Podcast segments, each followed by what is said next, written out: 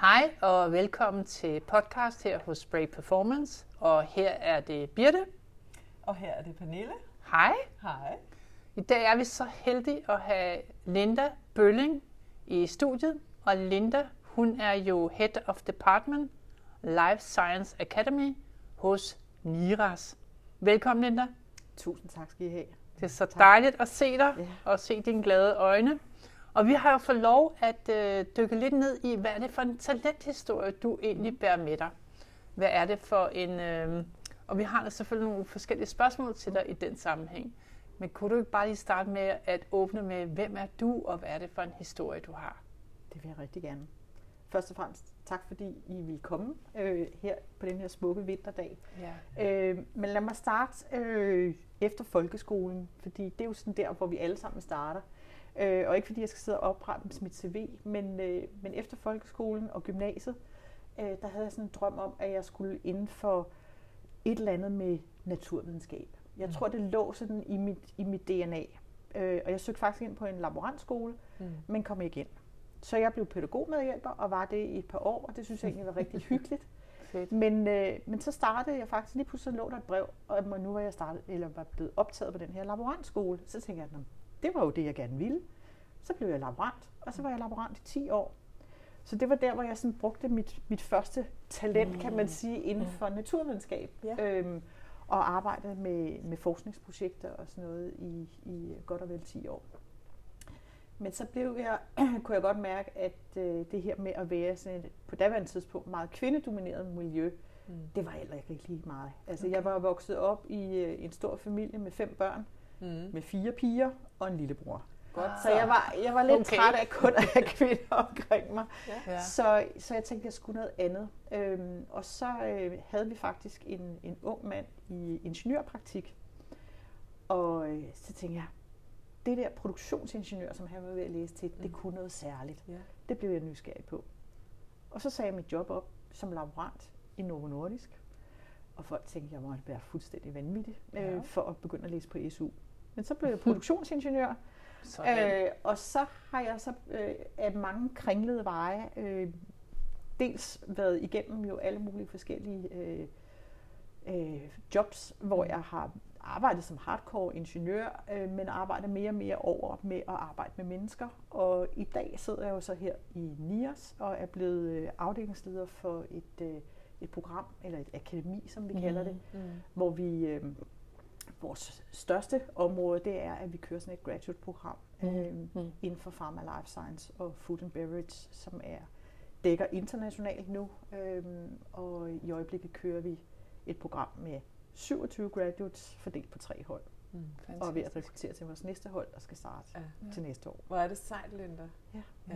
ja. Så det har været en, altså. øh, en sjov rejse, Ja. hvor jeg har, øhm, jeg har måske været styret lidt af sådan nysgerrigheden og de muligheder, de, Ja. øh, de døre, der åbner sig på min vej. Mm. Så det har jeg været sådan meget inspireret af. Jeg ja. bliver sådan lige lidt nysgerrig, når Mm. du fortæller, øh, fordi det, er- det er meget kort. Mm. Du, du er faktisk ret god til lige at fortælle din livshistorie meget kort, ikke? Bum, Ja. det er det her, Ja. der er sket. Ja. Og, øh, så, så jeg havde bare lige lyst til at dykke ned til der, da du siger op fra dit Ja. laborantjob. Ja. Altså, kan du huske, hvilke overvejelser du havde? Altså, var du bange for, hvad der Nej, skulle jeg var ske? ikke bange. Nej, jeg, jeg, ikke. nej, jeg var, jeg var øh, meget motiveret hen imod, at nu Ja. skulle jeg prøve noget helt nyt. Ja. Noget helt andet. Og så alligevel var det jo ikke så fremmed, for jeg havde jo i et halvt års tid arbejdet sammen med den her unge, Ja. unge Mm. mand, som jo var væsentligt yngre end mig. Ja. Altså jeg startede med at læse til, til ingeniør, da jeg var 36, så det var en meget sen alder, jeg Ja, startede. Okay, ikke? ja. Øhm, men jeg synes bare, det lød simpelthen så spændende, fordi der var alt muligt med noget, nogle øh, sådan hardcore, det vi Mm. mm. normalt vil sige ingeniørfag, men der var også noget omkring sådan nogle managementfag, og omkring noget økonomi og ledelse ja. og alt muligt. Og det tænker jeg, det var, sådan, det var en god trebenet taburet at stå på. Så jeg var nysgerrig på at lære noget mere, og lære noget nyt. Men Ja. det du sagde, da du Mm. fortalte historien før, det var det der med, at folk de sådan, ej, hvordan tør du det? det Men følte du, du var modig der? Mm, jeg ved ikke, om jeg følte, jeg var modig. Øhm, modet kom jo også fra, at jeg følte, at jeg havde min base i orden. Øh, på Mhm. daværende tidspunkt, selvom jeg var 36 eller 34, jeg kan ikke helt Ja. huske det omkring, Øh, så boede jeg alene. Jeg boede i en lille toværelseslejlighed, så jeg havde ikke de store udgifter. Så jeg kunne godt tillade mig den luksus Ja. at skulle læse på SU. Ja. Fordi det var det, folk sagde, hvordan kan du gå fra en fast løn øh, til at skulle til at læse på SU? Så sagde jeg, "Men det kan jeg også kun, fordi Mm. mm. det, alt det andet der, det er i orden. Ja. Øhm, og, og jeg kan godt cykle øh, i skole i Ballerup, selvom jeg bor på Frederiksberg. Og jeg, kan, altså, jeg havde heller ikke kørekort på det tidspunkt. Øhm, det fik jeg først, da jeg var færdig som ingeniør. Jeg havde jo ikke haft brug for det før, så Nej. hvorfor skulle jeg gøre det? Ja. Så, øh, så jeg tror, modet egentlig mere kom fra det der med, at jeg havde... Jeg tror, jeg sådan grundlæggende er vokset op med også fra mine forældre og den store familie, jeg kommer fra, at, at øh, man skulle turde kaste sig ud. Ja. Også nogle gange der, hvor, hvor der ikke rigtig er noget fast grund under fødderne, Ja. fordi det bærer nok. Det Eller, er også, så, nok, ja. eller så er der nogen rundt omkring dig, Mm. som hjælper dig med at løfte dig og Mm. bære dig. Ja. Og, det, og det er nok det, jeg er vokset op med. Altså mine forældre har jo givet mig det her fundament og de her grundværdier med, vi skal nok være der. Vi, vi har din ryg, altså hvis Ej, der er det et eller andet. Ikke? Ja. Så, så jeg tror, modet kom Ja. den vej fra. Det lå egentlig bare i... At du sådan vidste, at der var et godt jeg sikkerhedsnet på en eller jamen altså, måde. hvis alt andet, og jeg havde det også sådan, hvis alt glipper, Ja. så skal jeg bare gå tilbage og blive laborant Mm. igen. Ja. Jeg synes, Så- det er mega interessant og virkelig inspirerende, at du om nogen er lykkes med at tage en drøm og forvandle den til noget virkelighed. For rigtig mange sidder jo der midt godt, vej, godt på vej i livet og tænker, ej, jeg kunne også godt have tænkt mig at... Men glemmer måske, at øh, det kan du godt, fordi der er mange muligheder i vores samfund. Men det kræver selvfølgelig noget, og det har nogle konsekvenser, de valg, du træffer. Ja. Men det bliver ikke umuligt. Altså at sidde som 36-årig i en toværelses på SU, fordi du bare ville det, og det havde du sat dig for, at det skulle du nok nå i mål på. Det er der jo rigtig mange andre, der bare drømmer om, men så har man hus og børn og alt muligt, der forvirrer udsigten til, at man kommer helt i, i mål. Ja. Så det at have sidde over for en, der rent faktisk bare nailede den, og tænkte, det skal jeg lykkes med. Men jeg tænker også, at det er jo, det er jo de rammevilkår, jeg havde på daværende tidspunkt, Ja. som muliggjorde det. Ja. Fordi det er klart, havde jeg siddet med mand og børn på det tidspunkt, Ja, øh, så havde det ikke været en mulighed, Nej. formodentlig. Så skulle han have tjent rigtig mange penge i hvert ja fald. præcis. Ja. Men øh, jeg, altså en, en konsekvens af det har jo så også været, at jeg faktisk øh, så selv bliver mor i en meget sen alder. Ja. Altså jeg bliver mor Ja. som 40-årig. Ja. Øh, fordi så skulle jeg jo efterfølgende Ja. først til at finde den rigtige mand og, Mm. og få det barn Ja. der, som, som jeg jo gerne ville have også. Ja. Så, så jeg har måske bare gjort tingene i en modsat rækkefølge af Ja. altså mange andre. Øhm, men det er jo igen det her med at, at se på, hvad, hvad er mulighedsfeltet Ja. i, i den øh, givende kontekst, jeg står i lige nu. Mm. Mm. Øhm, og det er jo ligegyldigt, om det er med karriere, eller om det er med uddannelse, Mm. mm. eller Mm. jeg har også haft perioder, hvor jeg har været ledig, og så må man jo også være nysgerrig der og sige, hvad er det så for nogle muligheder, Mm. der skabes, når man er ledig? Der kan man være nysgerrig på udvide sit netværk, øh, være nysgerrig på, hvad, Bestemt. der er masser af gratis gå hjem ting i alle mulige kontekster. Ja. Man skal bare være nysgerrig på det. Ja. Man skal bare ud af sin egen comfort zone. Ja. Jeg tror, det bedste råd, jeg nogensinde har fået, det var fra min mand for mange år siden. Han sagde til mig, du skal til at netværke noget mere. Og Ja. jeg tænkte bare, ah, det der med netværk og sådan noget, det var sådan noget for gamle mænd og sådan noget, det var ikke rigtig mig. Men det har jeg jo fundet ud af, at det virker. Ja, altså, det ja, virker. Øhm, Så hvordan gør du det, Linda? Jamen konkret er jeg jo øh, med i nogle formelle netværk, Ja. øh, ind til flere. Og så er jeg hele tiden nysgerrig på, hvad sker der rundt omkring. Øh, er der nogle specielt øh, spændende talks, eller Mm. er der nogle gå hjem møder, som øh, koster gratis et eller andet sted, som man Mm. kan deltage i. Og det er der masser af, Ja. øh, hvis man er nysgerrig og Mm. følger med på LinkedIn, eller følger nogle forskellige virksomheder og sådan noget. Ja. Der er også kommet en helt anden gavmildhed, synes jeg, i samfundet i dag, at der er rigtig mange, som gerne vil dele ja. viden, Mm. som jeg synes er en kæmpe, kæmpe styrke. Altså vi er gået væk fra det her med, at viden er magt, men hvor, Ja, ja, hvor videns rigtigt. deling faktisk Ja. er, synes Det nye jeg, sort. det er det nye sort, og det, det bliver jeg enormt inspireret af, og det Ja. vil jeg også ge- gerne selv bidrage til, Ja. øhm, fordi jeg synes, det så bliver 1 plus 1 lige pludselig mere end 3. Ikke? Mm. Ja, det gør det. Så Ja, ja. er det fint. Fuldstændig korrekt. Mm. Så jeg tænker også, du fortalte lidt tidligere det her med, at du har vokset op i en familie med fem børn, og I var mange piger. Mm. Øhm, og så gør du lidt, altså så, så finder du et job, hvor der også er mange kvinder. men har egentlig lyst til at gå i en retning, hvor det er mere mandsdomineret verden.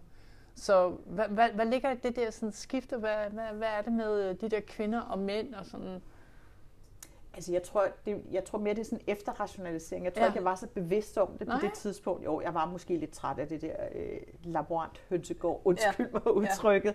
Ja. Mm. Øh, men, øh, men, men jeg tænker, at øh, det jeg oplevede i hvert fald, og specielt på ingeniørstudiet, hvor jeg jo så kom til at læse sammen med mm. rigtig mange unge mænd, mm. øh, også nogle unge kvinder, øh, men specielt mange unge mænd, øh, der kom bare en, en anderledes form for energi. Mm. Og, og jeg befandt mig godt i den der, hvor der var lidt større diversitet, og hvor mm. vi kunne byde ind med netop nogle forskellige talenter og nogle forskellige måder at, mm. at tilgå livet på i det hele taget. Altså, mm. Så både talenter, men også værdier var meget forskellige ja. øh, mellem kønnene, og det synes jeg gav en kæmpe styrke. Mm. Øh, og i hvert fald også i min egen læringsproces, det her med at være sammen med, med også med yngre mennesker. Mm. Øh, det er jo også det, jeg arbejder med i dag. Der ja. arbejder jeg jo også sammen med, med meget yngre generationer. Ja. Altså de er jo på alder med min store bonusdatter, nogle af dem. Ikke? Ja. Øhm, og det synes jeg, det er en gave. Altså ja. det må jeg bare sige. Mm. Ja. Øh, ja.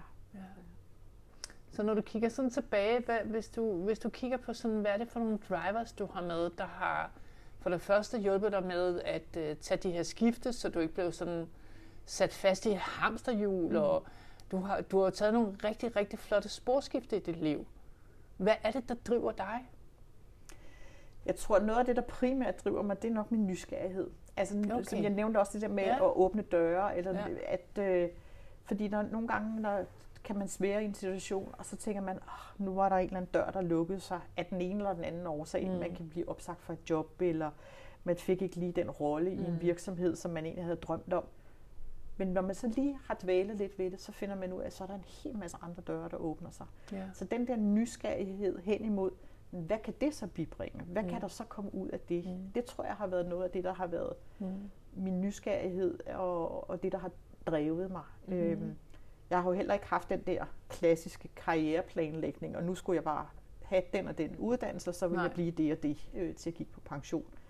Øh, så der er også mange, der spørger mig, hvad, hvad er din røde tråd i dit CV? Så siger ja. der er ikke nogen rød tråd, det, men det er drevet af nysgerrighed ja. og de muligheder, som, som livet har givet mig. Ja. Øhm, så jeg tror, at nysgerrighed og, og grundlæggende et positivt øh, ja. livssyn. Altså, tænker øh, meget optimistisk ja, livssyn. Ja. Altså. Men jeg tænker, fordi du virker jo meget rolig, Linda, og det er det anden gang, vi møder dig mm. nu, ikke? og du er altså meget øh, sådan rolig, og man kan mærke sådan, at du tænker over tingene. Men har du aldrig nogensinde stået sådan et, et sted i dit liv, hvor du har tænkt, okay, det bliver også spændende at vågne i morgen og mm. se, hvad dagen byder, jo. eller hvad? Jo. Eller har du bare... Ja, det har du. Og det, har, og, og det synes faktisk er dejligt og at høre det. Ja, og det har jeg gjort masser af gange. ja. øh, forstået på den måde, altså både i arbejdsmæssig sammenhæng, men også hvor jeg sådan har skulle arbejde med mig selv. Ja. Øh, fordi grundlæggende har jeg jo også sådan, at hvis man ikke kommer ud af den der comfort zone, og mm. kommer ud der, hvor det krasser lidt, altså det skal kilde lidt i stortåen, mm. fordi ellers så bliver det ikke rigtig farligt, og, ja. og så kommer jeg heller ikke til at udvikle mig som menneske. Ja. Og det kan godt være, at jeg i sådan specifikt i situationen, er der nogen, der vil opleve mig som måske knap så rolig, øh, måske lidt mere højt råbende, ja. øh, fordi jeg netop er ude af min comfort zone. Ja.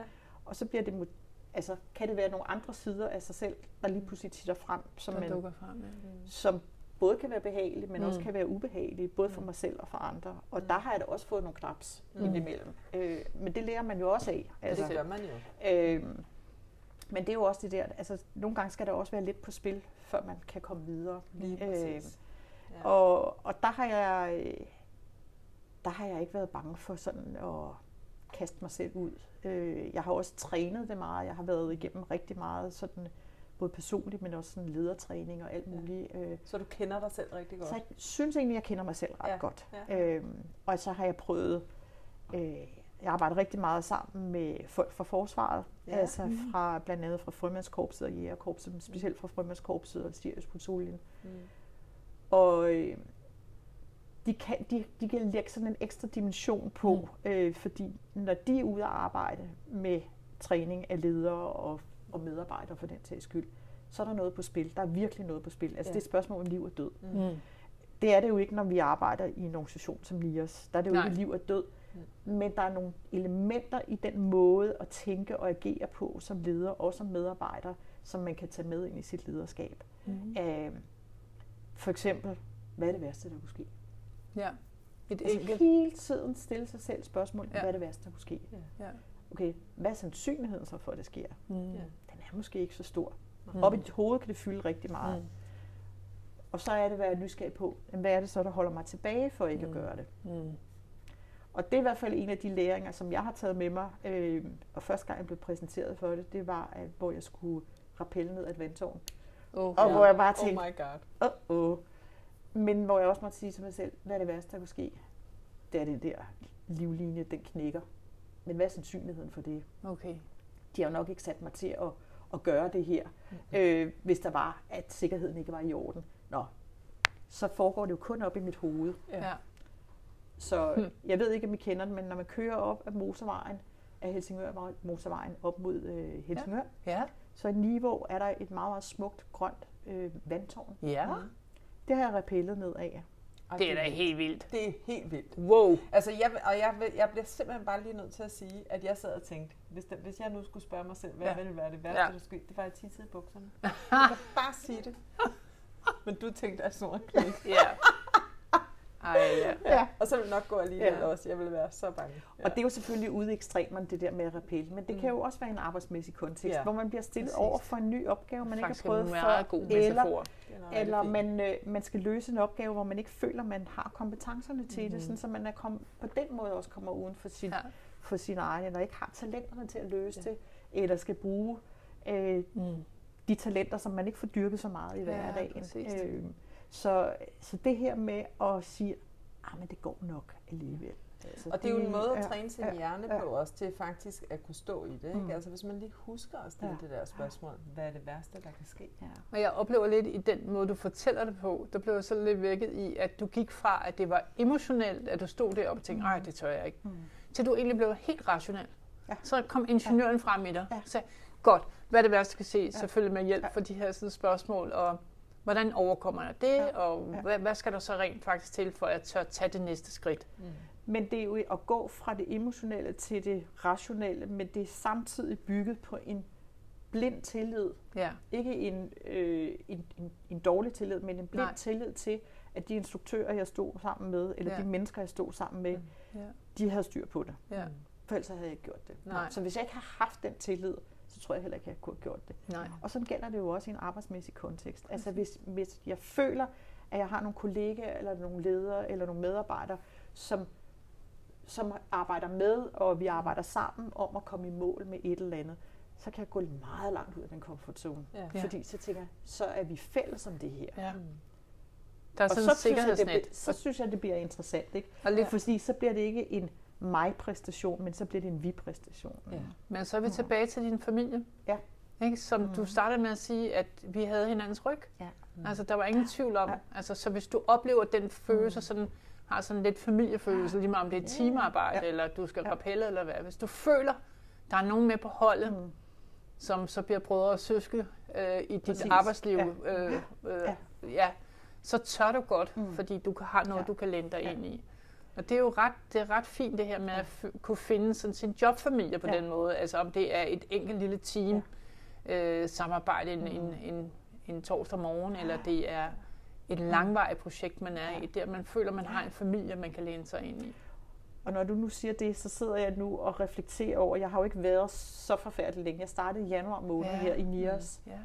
og allerede efter en uge, der kom jeg hjem og så sagde jeg til min mand, jeg har fundet min familie. Ej, Nej. hvor er det fint, Ja. altså. Hvor er det godt. Ja. Fordi jeg kan mærke, at de værdier og den måde, man, hele den måde, man er på øh, i, det her, i mm. den her virksomhed, den øh, resonerer simpelthen så fint med mine egne værdier og, og den måde, man, Ja. man skal være overfor. Der er den her menneskelighed ind over, Ja. ja. som jeg synes er så fin. Mm. Så øh, at man øh, i en alder af 60 øh, Ja. så skal nå at få det med i sit arbejdsliv, det synes jeg er en kæmpe gave. Det Altså. er gave. Så, øh, Er det første gang, du mærker det reelt set, at du føler, at du er, en, en, er i en jobfamilie?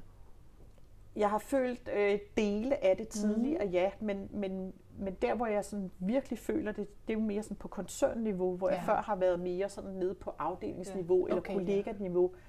Men sådan det her med at føle det, dybt følt, ja. at, at det hele organisationen, ja. at folk sidder med enorm viden, man vil gerne dele med hinanden, ja. altså vi, vi, vi kærer os om hinanden. Mm. Så der er den der medmenneskelighed ind over, at, ja. at vi er hele mennesker, og vi er, vi dygtige mennesker, som uh, arbejder sammen om ja. Skaber om det nogle, vildeste resultater. Skaber nogle fantastiske ja. resultater. Ikke? Altså det, det synes jeg virkelig er en gave, og ja. for mig i hvert fald, ja. øh, at være med i. Hvor er det dejligt. Er det et lille mirakel, synes du?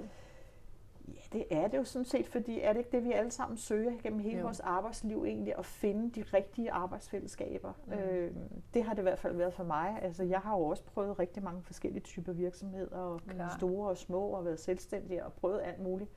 Øh, men det der med at finde mm. der, hvor matchet bare er mm. rigtigt. Ja. Altså, det er jo ligesom, øh, når jeg lykkes med et godt match mellem en af mine graduates og, og en mentor for eksempel. Ja. Ikke? At, hvor jeg bare kan se, at begge parter blomstrer, ja. eller at de her graduates udvikler deres potentialer, deres talenter mm. og sådan noget, så bliver jeg simpelthen så...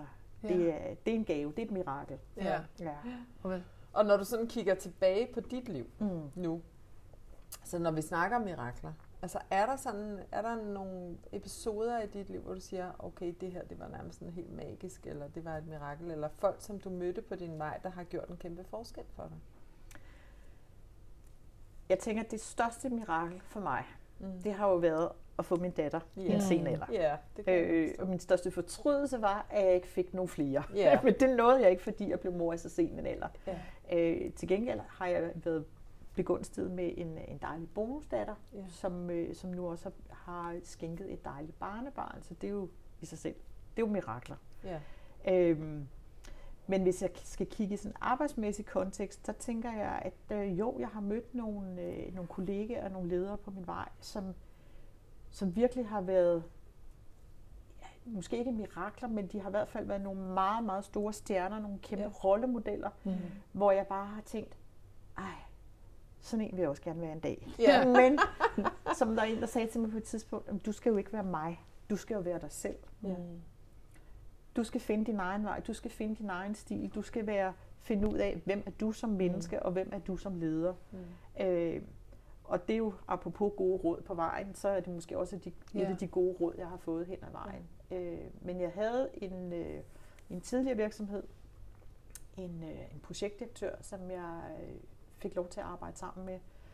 Og øh, og han gav mig bare enormt meget rum og plads og mulighed for virkelig at udvikle mig og bruge mm. alle mine kompetencer og lidt til øh, nogle kompetencer, som jeg slet ikke vidste, jeg havde.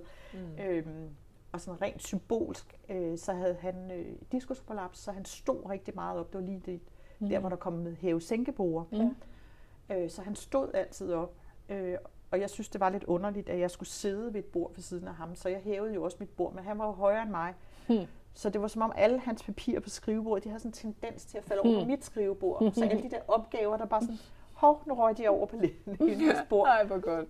Men jeg, jeg samlede jo bare op og løb rundt efter ham. Og, ja. Men han brugte mig også på en rigtig god måde. Ja. Øhm, og et helt konkret eksempel var, at øhm, da vi skulle overdrage en, øh, en stor fabrik øh, til en stor medicinalkunde, så skulle han jo holde den her fine tale. Mm. Og han var, var og er som person lidt mere indadvendt. Så han, havde bare, han var enormt nervøs. Og så kommer han og siger, må jeg godt bruge dig til lige at øve mig inden, fordi så kan du lige give mig noget feedback. Og jeg var jo bare sådan en ung kvinde der, der tænkte, nå ja, det må du da gerne, og sådan noget. Men at han havde tillid til, ja. at jeg kunne give ham en, en feedback, som han kunne bruge til noget, og han også havde tillid til, at, at jeg ville gøre det ærligt. Mm. Det var jeg blomstrede jo, jeg synes, jeg følte yeah. mig jo enormt set. Altså, yeah. Så det var, øh, og det var alle de der små ting, hvor jeg tænker, jeg prøver også i alt, hvad jeg gør, at se mennesker. Yeah. Yeah. Ikke bare se, hvad det er for en opgave, de løser, men faktisk prøve at se på det hele menneske. Yeah. Fordi vi har forskellige evner, vi har forskellige kompetencer, vi byder ind med meget forskelligt. Øh, og vi går jo alle sammen på arbejde med en intention om mm. at gøre det så godt vi kan. Ja. Og Præcis. vi er jo bare mennesker. Ja. Præcis. Og så kan vi have gode dage og dårlige dage. Men, øh, ja. ja. Og er det fint, det der med at gøre sig umage med at se det hele menneske. Ikke? Det, ja. Og det er du faktisk god til, Linda. Ja, det er du virkelig. Ja. Tak. Ja. ja. Så har du andre gode råd her, inden vi lige slutter? Du har tænkt på, at du vil... Oh. Øh... Har jeg tænkt på nogle gode råd? Ja. Yeah. Øh...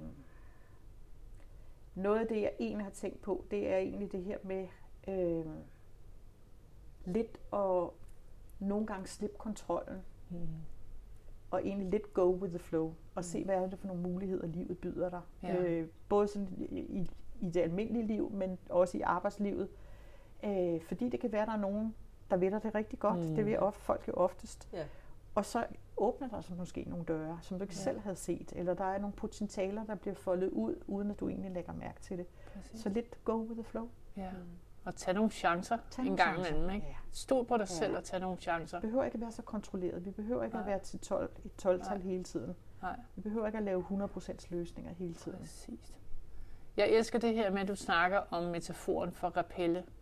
Det mm. måske er en meget god måde også at stå i livet mm. på, som du siger. Tag nogle chancer, ikke? Altså, man kommer sgu ned mm. på en eller anden måde, ikke? Ned skal og øh, ned skal man nok komme.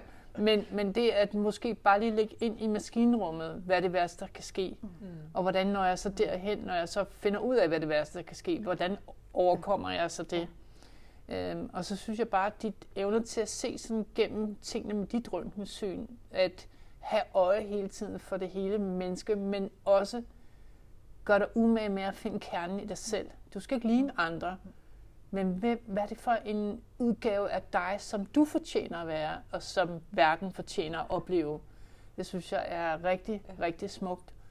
Øhm, så tak, tusind tak, Linda. Det har været så dejligt at øh, få bare nogle drøb af den flotte historie, du har med dig, både privat, men også mm. i forhold til din øh, karriere. Mm. Øh, tak fordi vi må blive lidt klogere på det. Ja. ja. Selv tak. Og jeg vil bare lige sige en sidste bemærkning til dig. Jeg tror faktisk, du er en meget større rollemodel, end du egentlig selv ved, du er.